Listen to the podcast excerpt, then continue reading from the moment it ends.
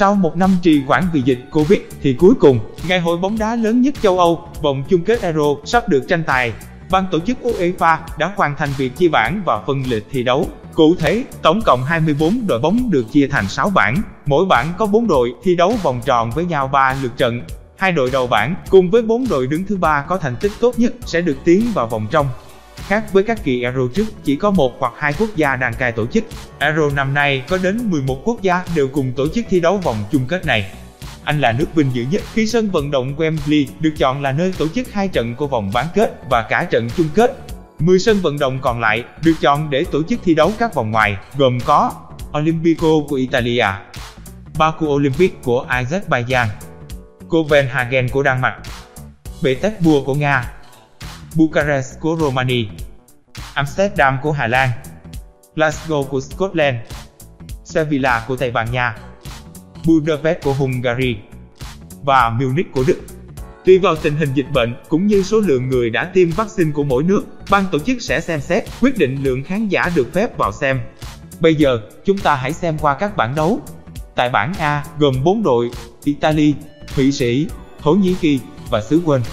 Bảng B gồm Bỉ, Đan Mạch, Phần Lan và Nga. Bảng C gồm có Áo, Hà Lan, North Macedonia và Ukraine. Bảng D gồm 4 đội Croatia, Cộng hòa Séc, Anh và Scotland. Bảng E gồm có Ba Lan, Slovakia, Tây Ban Nha và Thụy Điển.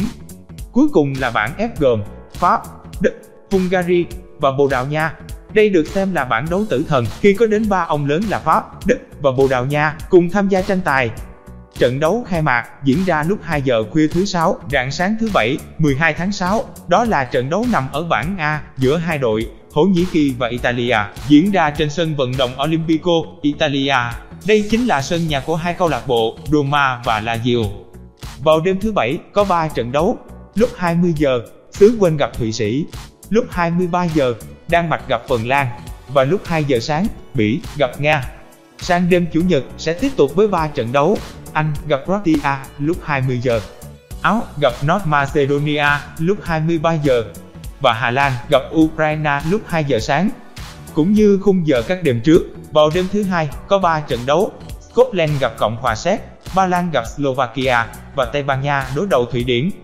Khép lại lượt thi đấu thứ nhất là hai trận đấu diễn ra vào đêm thứ ba, đó là Hungary gặp Bồ Đào Nha lúc 23 giờ và Pháp đại chiến với Đức lúc 2 giờ sáng.